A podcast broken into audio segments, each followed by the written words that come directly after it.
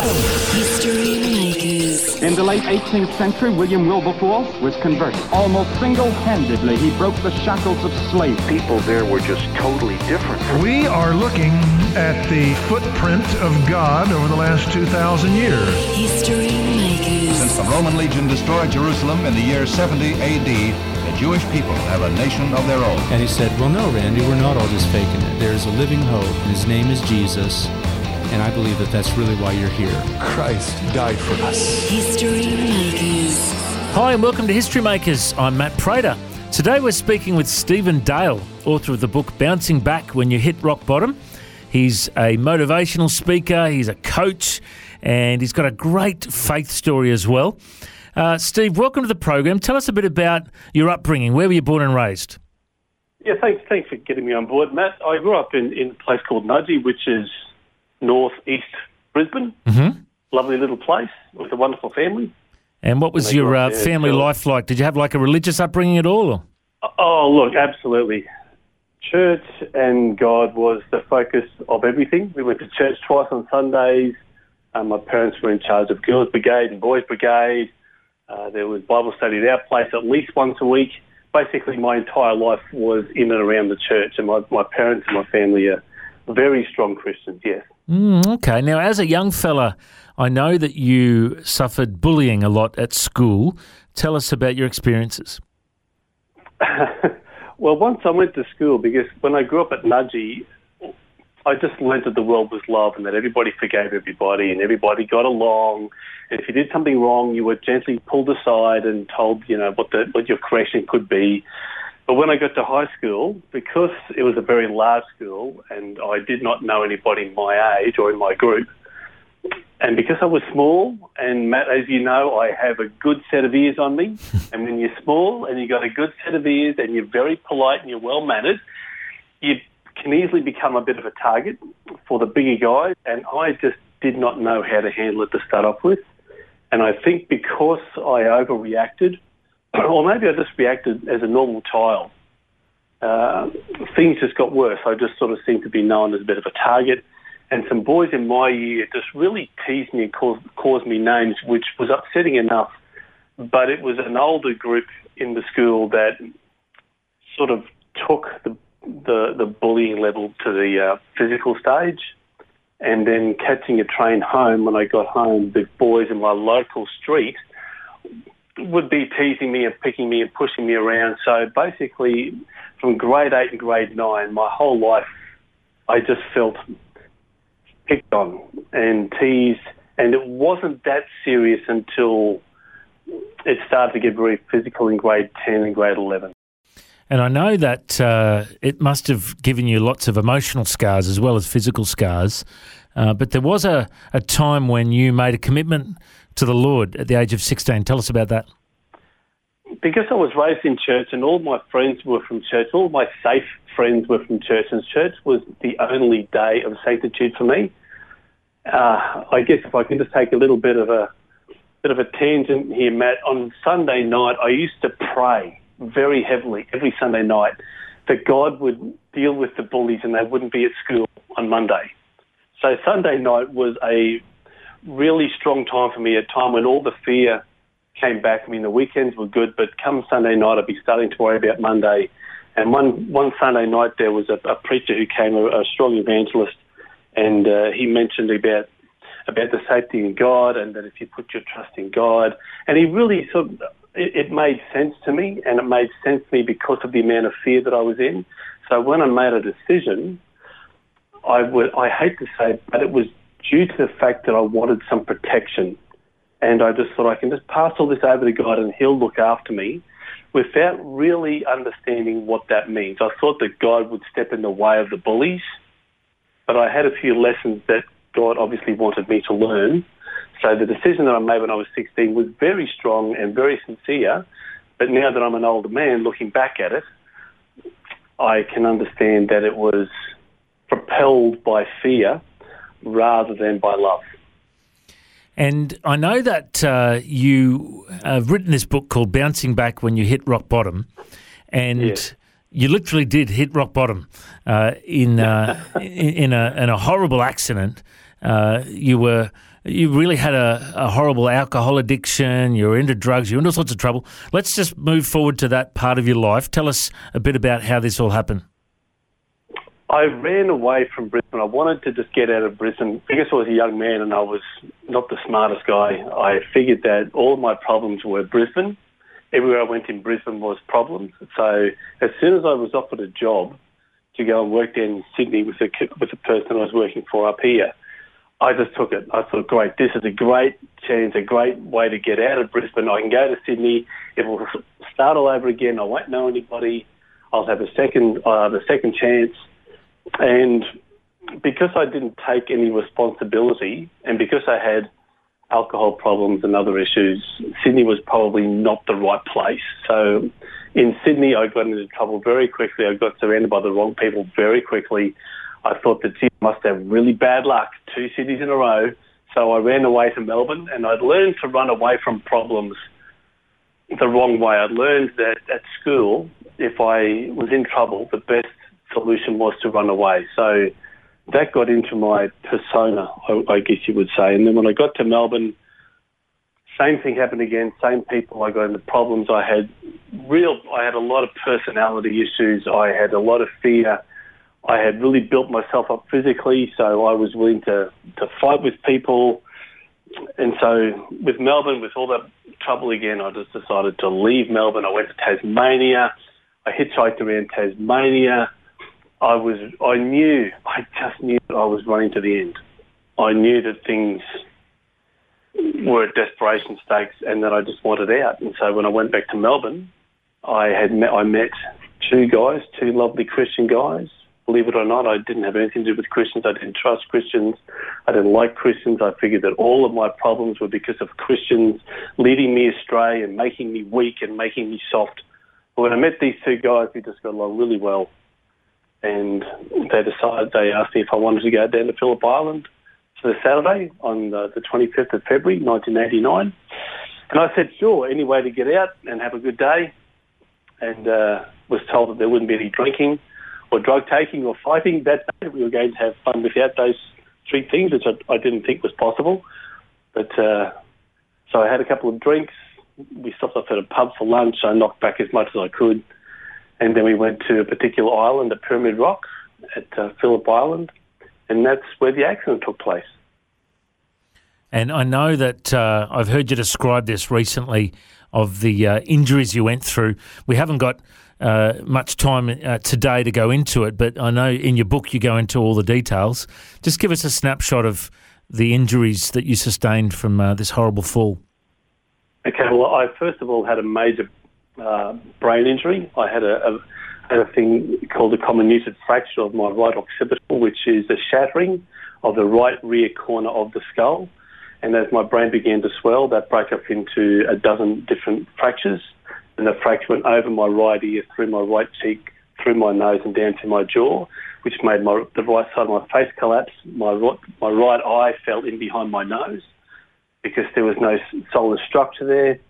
Uh, I dislocated my spine from my hips, uh, and I also fractured my sternum and my ribs. So when one of these two magnificent young men decided to work on me and save my life, they had to give me CPR for 45 minutes, for approximately 45 minutes through five heart attacks.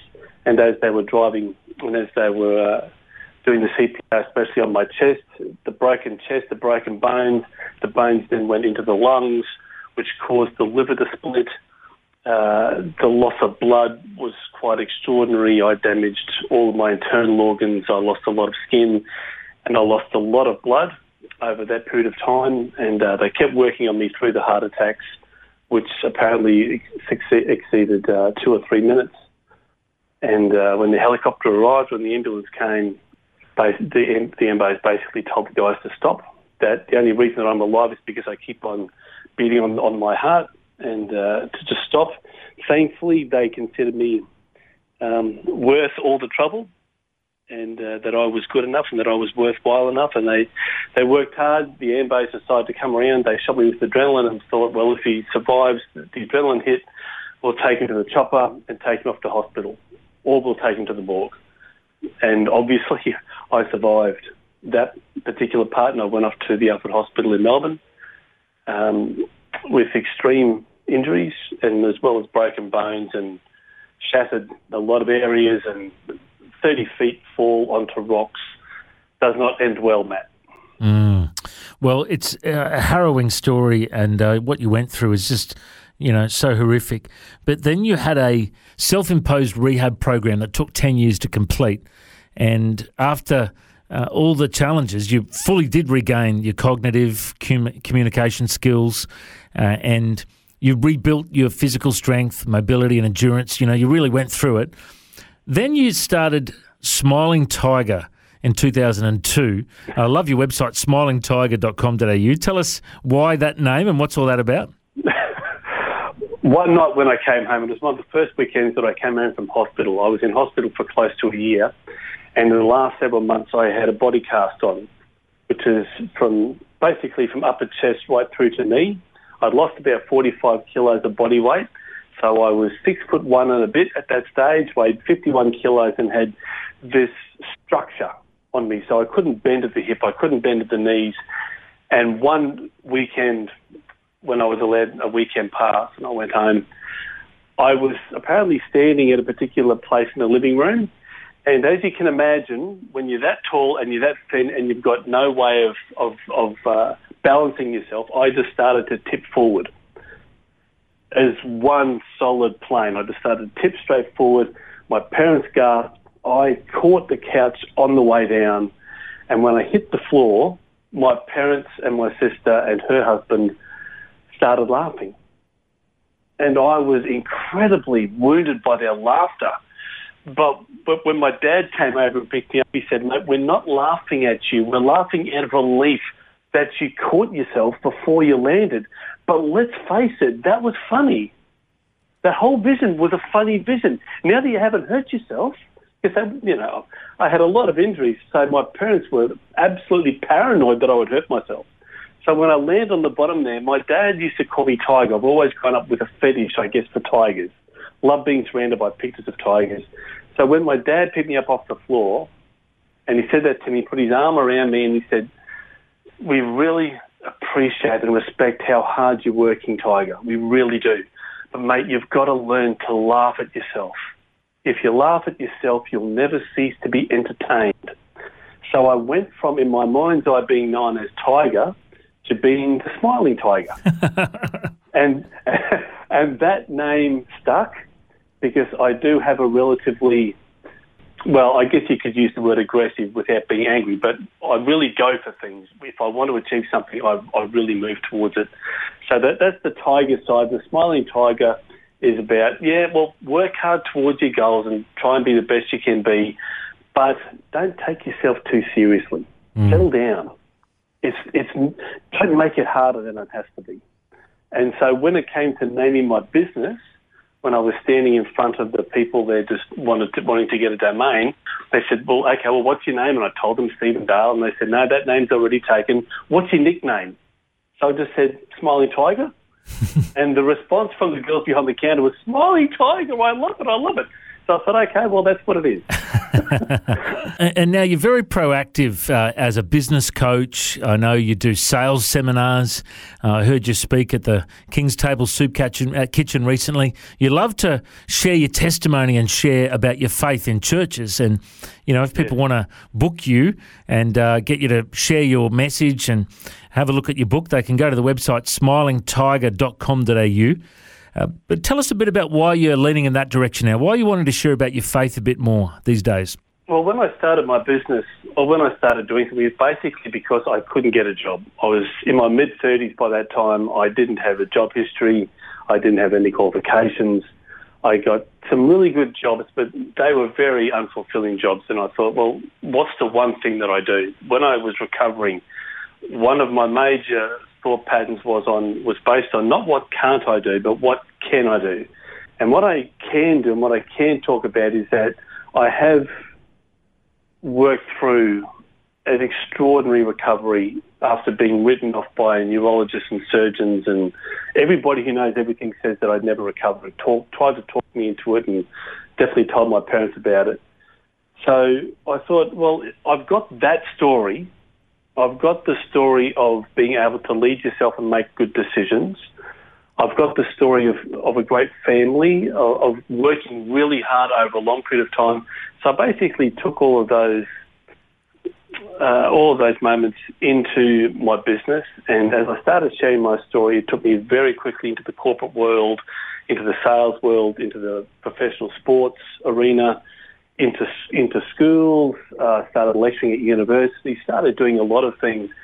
And right the way through, it was the fact that my love of God and my closeness to God during my rehab was always in the back of my mind that one day the Lord was very clear in that, that one day the time is going to come when all of this has been nothing but an apprenticeship for you to speak to my people and, and to speak to Christians and speak in churches. Mm.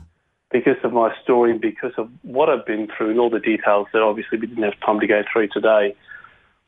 But basically that was it. And then when a couple of years ago the situation arose where I was asked to speak at a at a men's at a church men's group, and I did, and we had a great time, and I felt, I just felt the voice of the Lord saying, "The time's now. Mm. I, this this is what I want you to do now."